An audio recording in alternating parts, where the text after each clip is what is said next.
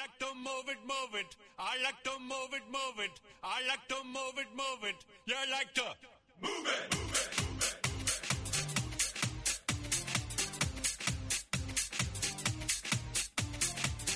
All girls all over the world. Original King Julian the casement. 핫하고 도발적인 그녀 이야기 신현주의 핫돌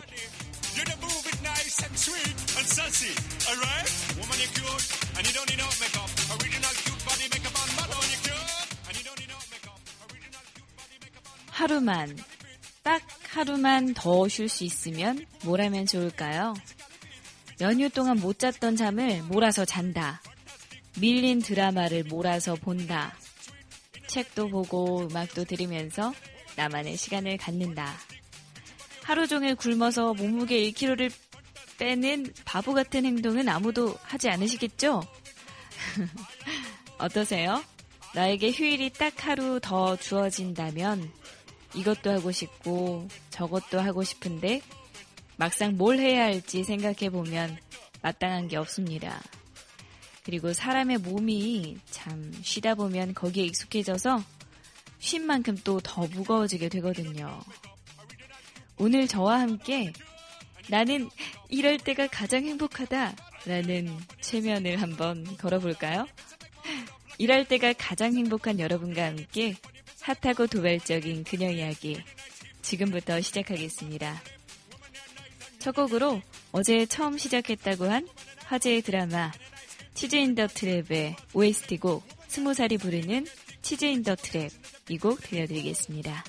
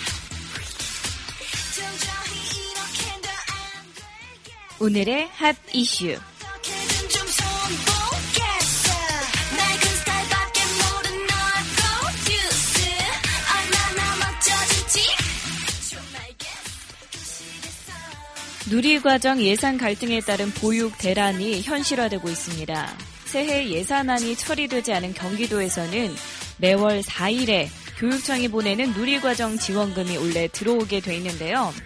이제부터 네, 이번 달부터 이게 들어오지 못하게 돼서 현장의 혼란을 피할 수 없어 보입니다. 지난해까지 각 시도 교육청은 매월 4일에 유치원과 어린이집에 누리과정 지원금을 보냈습니다. 하지만 경기도의 경우에 도의회가 관련 예산을 전액 삭감하면서 영유아 35만 명에 대한 지원이 중단됩니다. 전년도에 준하는 금액만큼 예산을 사용하기 위해서는 준 예산을 편성해야 하지만 도교육청은 이마저도 편성하지 않았습니다. 지난해 경기도 누리과정 예산은 1조 450억 원 정도였는데요. 남경필 도지사는 어제 도의회를 찾아서 빠른 시일 내에 예산 재의결을 요청했지만 여야 갈등으로 합의점을 찾기 힘든 상황입니다. 보건복지부에 따르면 최대 2월까지는 학부모가 가진 아이 행복카드로 보육비 22만 원을 결제할 수 있다고 하는데요. 하지만 이후에는 유치원과 어린이집에서 수업료의 누리과정 지원비를 추가해 받을 것으로 보이고 있습니다. 그 사이에 교육청이 준 예산을 편성하면 숨통이 좀 트이겠지만 어린이집은 중앙정부 사업이라는 것이 교육청의 입장이라서 유치원에 대한 준 예산만 편성할 가능성도 있어 보입니다. 네, 우리 꼬꼬마들 집에 놔둘 생각하면 우리 맞벌이 부부들이 얼마나 네, 답답하시고 안타까우시겠어요. 해를 넘겨서도 누리과정 예산 문제 해결 전망은 여전히 앞이 보이지 않는 안개 속인 것 같습니다. 정부와 지방의회, 교육청의 극한 대립 속에 해를 넘겨도 이 타결의 기미가 전혀 보이지 않고 있는데요. 공약을 하셨으면 이거에 대해서 지키지 못한 것에 대해서 미안한 마음이 조금이라도 있어야 되는데 네, 싸우는 모습만 계속 보여주시면 안 되죠.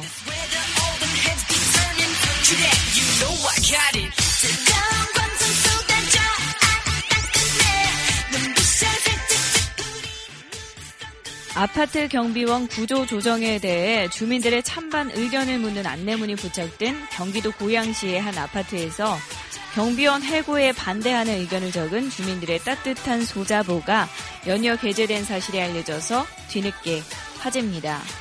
고양시 일산동구 장항동에 있는 호수마을 4단지 LG 롯데 아파트에서 5년째 사는 공헌 씨는 지난해 12월 10일 자신의 페이스북에 경비원 구조 조정에 대한 입주민 의견 수렴 안내문과 주민들이 쓴 소자보가 촬영된 사진 5장을 올렸는데요.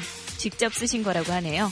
이 아파트 입주자 대표회의 명의로 적힌 안내문을 보면 입주자 대표회의는 경비원 구조조정 제한 이유를 2014년 1억 5천여만 원의 공사비 투입으로 현관문 자동화 CCTV, 보안 설비 완비로 도난 같은 문제 해결을 했다라고 밝혔습니다. 그리고 2015년 최저임금 재인상으로 입주민 부담액이 4억여 원 늘게 됐다며 2년간 전체 8억 원의 부담이 현실화됐다고 설명했습니다. 그래서 구조조정이 불가피해서 경비 20명에서 10명으로 감축해서 운영해도 문제가 없다라는 내용을 담고 있는 건데요. 네, CCTV 보안 시설이 완비가 돼서 네, 경비는 20명에서 10명이 돼도 사실 상관이 없다. 라면서 감축을 하겠다는 거죠.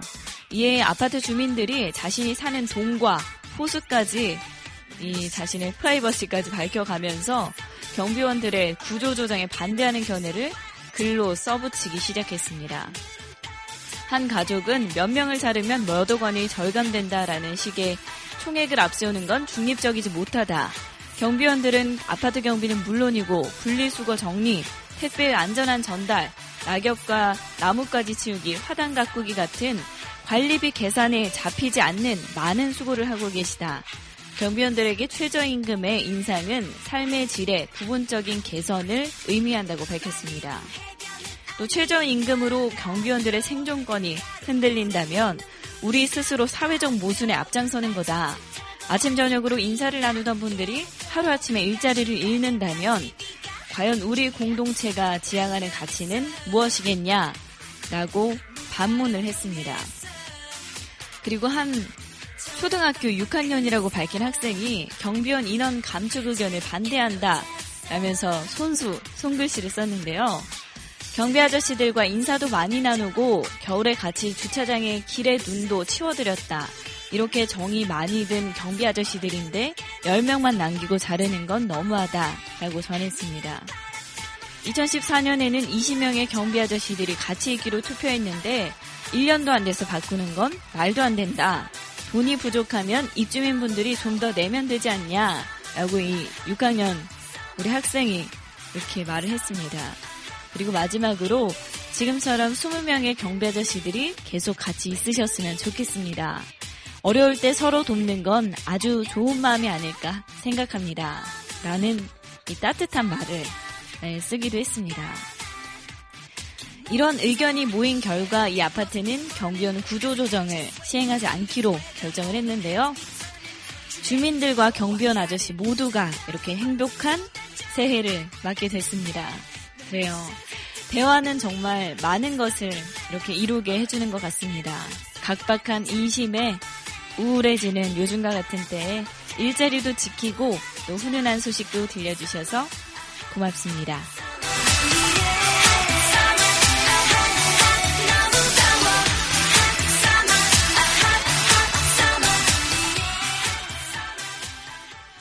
노래 한 곡 듣고 오셔서 핫 이슈 소식 이어가 보겠습니다.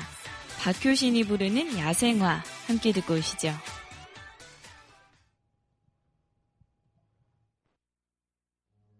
차가운 바람에 숨어 있다 한 줄기 햇살에 몸 녹이다 그렇게 너는 또 한 번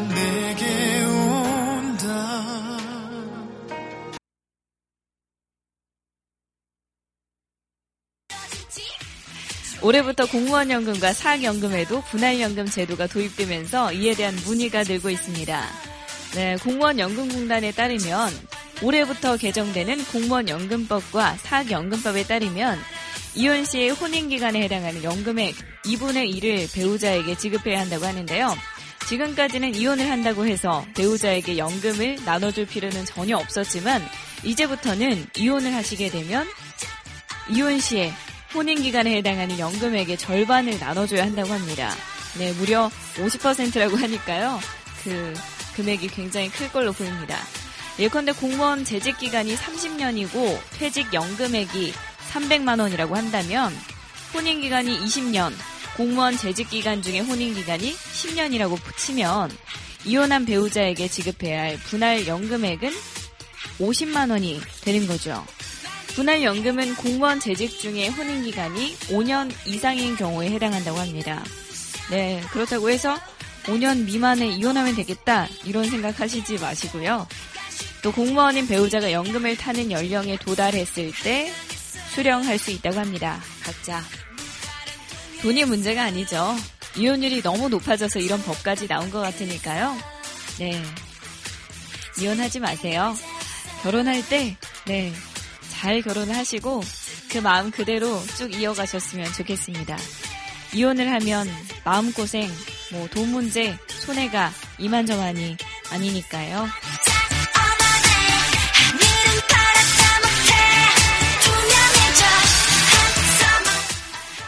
우리나라에서 당대의 부를 일궈서 세계 최고 부호 반열에 들어간 사람은 거의 없다고 합니다.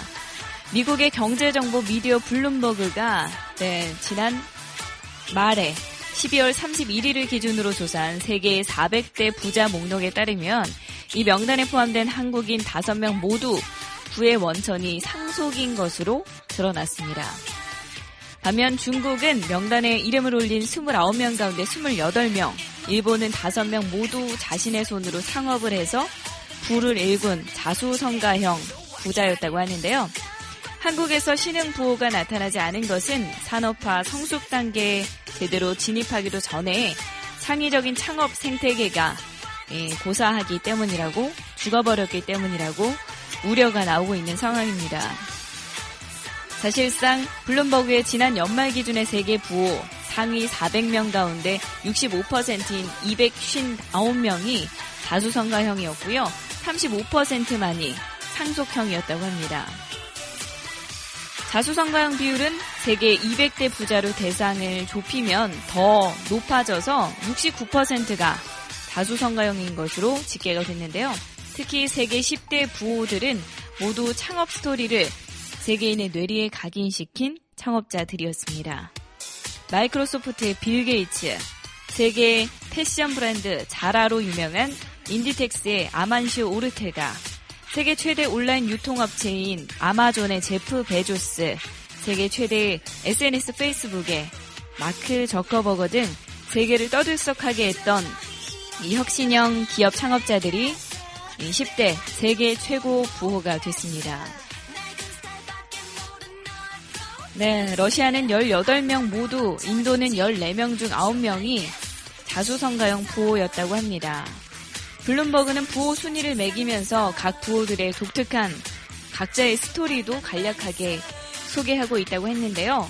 한국은 신흥 부호 명맥이 끊겼다라는 지적까지 나오고 있습니다.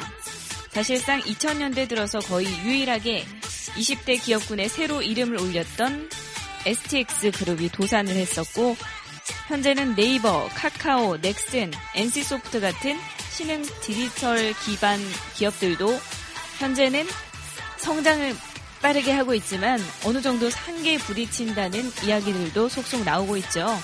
기존의 사업에만 안주하고 있다라는 비판도 쏟아져 나오고 있습니다. 하지만 이들의 입장에서는 네, 지금 기업의 현실에서 그럴 수밖에 없다라는 반론을 펼치고 있다죠. 네, 대대로 이어져 오는 부자들보다 신흥 부자들이 그리운 요즘이네요. 여러분, 부자 되세요.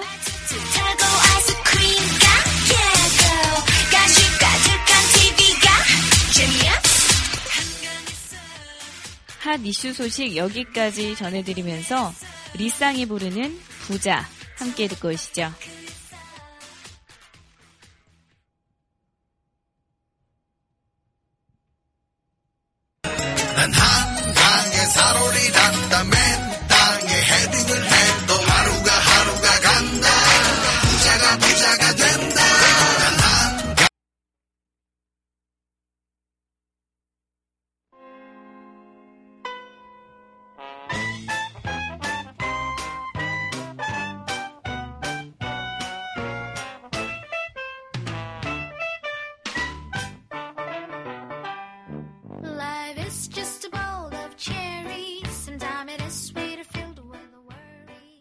하나가 전해드리는 해외 토픽.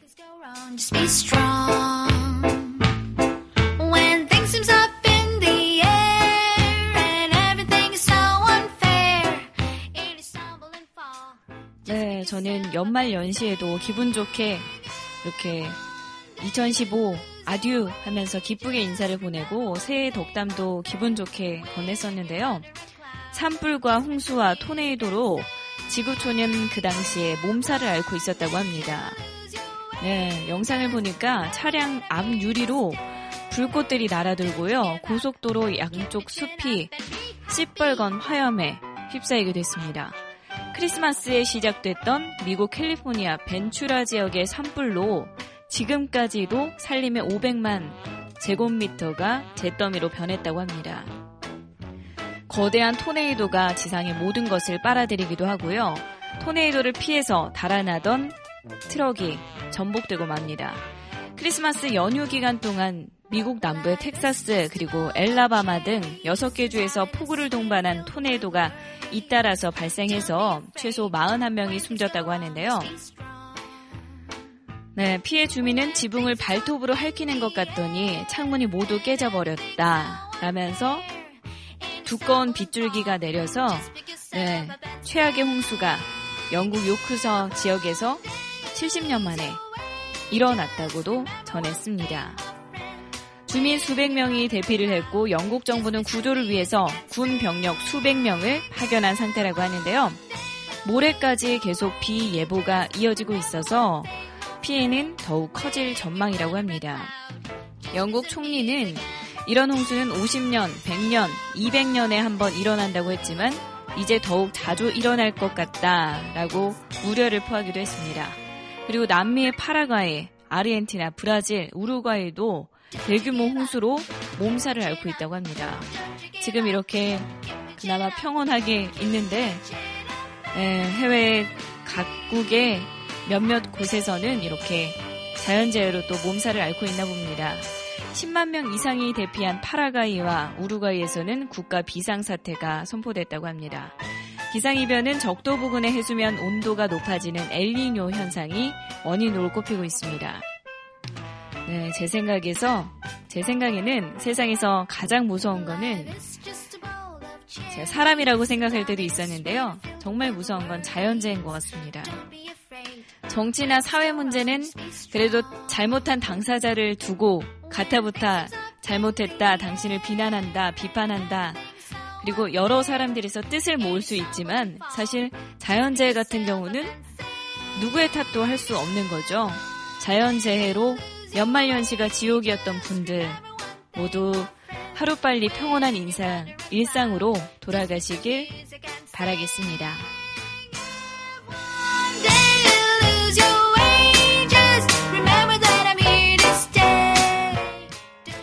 이란과 외교 관계 단절을 선언한 사우디아라비아가 이란과의 교역은 물론이고 항공편 운항도 중단할 것이라고 밝혔습니다. 아델 알주바이르 사우디 외무장관은 로이터 통신에 이란과의 외교 관계 단절은 물론이고 양국 간의 항공편과 교역 종결은 물론 또 사우디 국적자의 이란 여행 금지로 확대할 것이라고 밝혔는데요. 앞서 사우디 항공 당국은 성명을 통해서 이란으로 오가는 모든 항공편의 운행을 중단한다라고 밝혔다고 보도가 됐었죠. 한편 이란 항공 당국도 사우디 정부의 외교 관계 중단 결정에 따라서 이란으로 향하거나 이란에서 오는 모든 항공편의 운항을 중단한다고 발표했습니다. 네, 이란과 사우디아라비아의 외교 관계가 완전히 단절이 되고 말았습니다. 이로 인해서 네, 여타 다른 국가들은 석유값으로도 석유값으로도 많은 걱정들을 하고 있는데요. 어찌됐든 이 두 나라가 외교 관계를 단절하게 되면 그것 외에도 많은 세계적인 문제들을 야기할 것으로 보이는데 네, 어떻게 해야 될지 네, 어떻게든 방법이 있겠죠?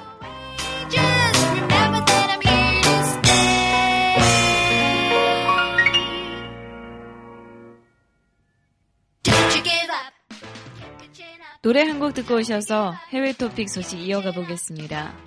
아비지가 부르는 Broken Arrows 이 곡 함께 듣고 오시죠.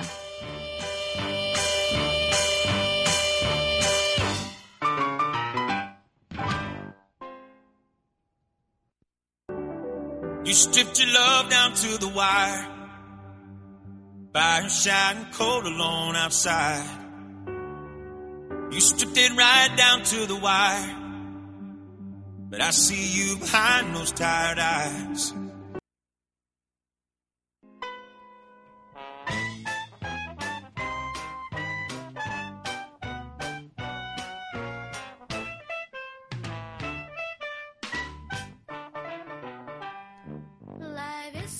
며칠 전 서울과 도쿄가 한일 위안부 합의로 바빴던 동안 워싱턴의 외교가도 분주히 움직였다고 합니다. 합의 직후에 미 행정부의 고위 당국자가 한국과 일본 취재진을 상대로 전화 회견을 자청했었는데요. 이어서 백악관의 환영 성명이 나왔습니다. 수전 라이스 백악관 국가안보 보좌관 명의였습니다. 국가안보 보좌관은 대통령의 핵심 참모로 라이스 자신의 이름으로 성명을 내는 일은 드물죠. 오바마 대통령은 하와이에서 가족들과 2주간 긴 휴가를 보내고 있는데 대통령이 이 사안을 보고받고 환영 입장을 제가했다는 의미입니다. 라이스 보좌관은 한일 두 나라가 합의에 이른 것을 축하한다면서 2차 대전 중에 비극적인 위안부 문제를 최종적으로 그리고 불가역적으로 해결하고자 한데 주목했습니다. 이번 합의와 함께 완전한 이행을 지지한다고도 밝혔죠. 국제사회가 환영할 치유와 화해의 중요한 제스처라고 평가하기도 했습니다. 라이스는 상호 이익과 공유된 가치를 바탕으로 지역과 글로벌 문제들을 해결해 나가고 삼각 안보 협력을 증진해 가자고 매듭을 지었었는데요. 직후에 국무부도 존 케리 국무장관 명의의 환영 성명을 내기도 했습니다. 위안부 문제 해결에 발벗고 뛰어온 마이크 혼다 하원 의원과 또 2007년 미 의회의 위안부 결의안 채택 때 의사봉을 잡았던 낸시 펠로시 민주당 하원 원내대표 등 여러 의원들이 환영 성명을 내기도 했습니다. 혼다 의원은 완벽과는 거리가 멀다라고 하면서도 역사적인 이정표라고 평가했는데요. 그러나 일본이 더 이상 역사 왜곡을 하지 않겠다는 약속이 빠져 있고 아베 총리의 사과가 일본 내각의 공식 사과가 아니라며 실망감을 나타나기도 했습니다. 미 행정부의 성명들을 끝에서 이 안보 협력, 특히 한미일 삼각의 안보 협력을 강조했습니다. 위안부 문제를 보는 미국 정부의 예, 속내를 드러낸 게 아닌가 싶은데요. 물론 위안부 문제가 보편적 인권의 문제라는 데 는 미국 정부도 동의를 했었죠. 오바마 대통령도 그랬고 국무부 대변인들도 관련 질문이 나올 때면 강도 높은 표현을 동원해서 비판을 했었습니다.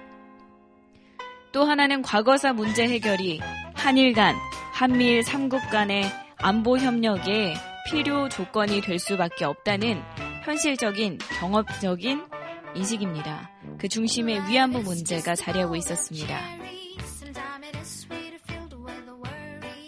오바마 행정부는 아시아 재균형 전략을 추진하면서 일본의 재무장관, 재무장과 한미일 삼각의 안보 협력의 구현을 중요한 축으로 보고 있는데 과거사, 특히 위안부 문제를 이 위안부 문제로 인해서 한일 간 두 동맹국이 삐걱거리는데 계속해서 안타까움과 좌절감을 토로하기도 했었죠. 위안부 문제를 최종적 그리고 불가역적으로 해결한다고 했으니 앞으로 미국이 원하는 한미일 삼각의 협력이 속도를 내지 않을까 하는 바람이 나오지 않을까 싶은데요. 올해 미국은 일본과 방위협력 지침을 개정하고 동맹을 한 단계 격상을 시키면서 집단적 자위권 행사를 용인했습니다. 네, 작년이었죠. 우리나라도 한국 정부 동의 없이 자위대 한반도 진출은 없다라는 조건으로 사실상 이를 추진했었는데요. 2016년 한 해 미국은 북한의 핵과 미사일 위협에 맞서서 또 중국의 팽창을 좀 워워 막으려는 차원에서 한일 간, 한미일 간의 삼각 안보 협력을 계속해서 밀어붙일 태세인 것 같습니다. 최종적이고 불가역적이라는 말이 좀처럼 쓰지 않는 말이라고 합니다. 저도 이번에 처음 듣기도 했고요. 북핵 문제 해법을 논할 때 쓰던 표현이라고 하는데요. 완전하고 검증 가능한 비핵화를 해서 되돌릴 수 없도록 해야 한다는 의미입니다. 워싱턴 정신대 대책위원회 이정실 회장은 워싱턴 근교 비엔나에서 기자회견을 열어서 거듭 돌이킬 수 없는 이라는 표현을 써서 합의 내용을 비판했는데 이게 참 와닿았습니다. 일본 정부의 법적 책임 인정과 사죄, 배상을 요구해온 위안부 피해자 할머니들이 이번 합의를 인정하고 수용한다면 가능해지지 않을까라는 생각도 들지만 그렇게 되면 절대 안 되겠죠. 우리 할머니들의 가슴 찢어지는 고통의 세월이 몇인데 이런 식으로 번개불에 콩고 먹듯이 합의를 착착착착 마무리 지으면 안 되겠죠. 우리들이 더 많이 알아야 할 것 같습니다. 그리고 더 많이 함께 아파해 주셨으면 좋겠습니다. 해외 토픽 소식은 여기까지 전해드리면서 시간 관계상 핫도그 뮤직에 바로 들어가야 될 것 같네요.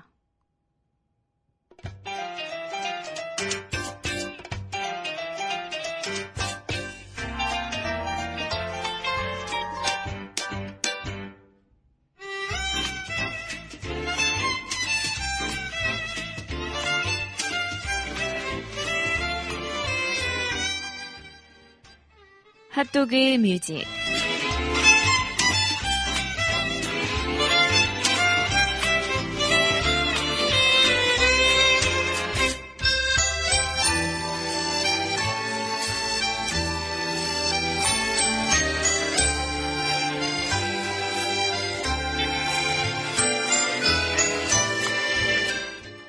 하루 한 곡 여러분과 제가 함께 듣는 핫도그 뮤직 코너입니다. 오늘 제가 가져온 노래는 음, 여러분도 잘 알고 계시는 여성 보컬 린이 부르는 이 노래 좋아요 라는 곡입니다. 네, 정규 8집 시리즈 앨범에 수록된 타이틀곡 이 노래 좋아요 라는 곡인데요. 리는 2001년 데뷔를 했고요. 올해로 데뷔 14년 차인 가수입니다. 사실 린의 시작은 굉장히 미약했는데요. 네, 데뷔 앨범이 호응을 얻지 못했었거든요. 당시 2001년만 해도 G.O.D, 시나 같은 어떤 아이돌 그룹이 판을 치고 있었던 때라서 린과 같은 팝 보컬을 가진 여성 솔로 가수가 어, 힘을 얻기는 사실 쉽지 않았던 것 같습니다. 저도 그때 당시에 뭐 G.O.D 좋다, 시나 좋다 그렇게 다녔고 린이라는 가수를 그 몇 년 후에 알았던 것 같습니다. 그 이름에 지금의 예명인 린으로 활동을 하기 시작했는데요. 이때부터 점점 이렇게 상승 곡선을 타기 시작했다고 봐야 할 것 같습니다. 네, 사랑에 아파 본 적 있나요? 사랑했잖아를 통해서 단숨에 그녀의 앨범들이 빵빵 터지기 시작을 했죠. 지금까지 그녀만의 매력적인 보컬로 대중들을 사로잡고 있습니다. 그럼 린이 부르는 이 노래 좋아요. 함께 듣고 오실까요?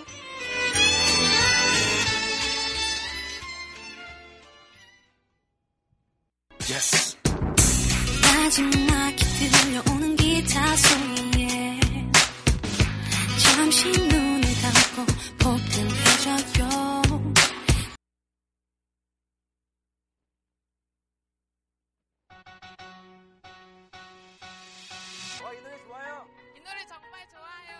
네, 이 노래 좋아요, 좋아요. 다들 외치고 있죠. 이 노래는 전형적인 달달한 사랑 노래입니다. 당신이라는 존재가 있어서 사랑을 알았고 삶의 소중함도 알았다 라는 아주 해피해피한 그런 노래죠. 그 어떤 설명이 필요할까 싶은 그런 노래인데요. 노래 제목부터 가사까지 모두가 다 사랑을 얘기하는 노래이기 때문에 할 말이 없습니다. 정말 사랑 가득한 노래랄까요? 달달한 사랑 노래와 함께 오늘은 사랑하는 사람에게 사랑해, 좋아해, 그리고 고마워 라고 한번 말해보면 어떨까요? 저는 이 노래를 듣고 있으면 영화 러브 액츄얼리를 보는 것처럼 절로 미소가 지어집니다. 좋다라는 말만으로도 참 기분이 좋아지죠. 여러분, 이 노래와 함께 기분 좋은 화요일 보내시길 바라겠습니다. 우리 주문하는 이야기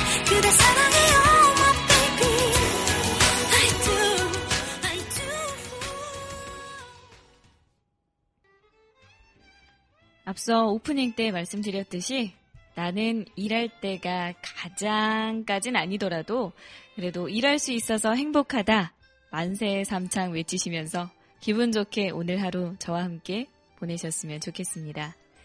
오늘 화요일 방송도 함께 해주신 여러분 고맙습니다. 저랑은 내일 수요일에 다시 만나요. 꼭이요.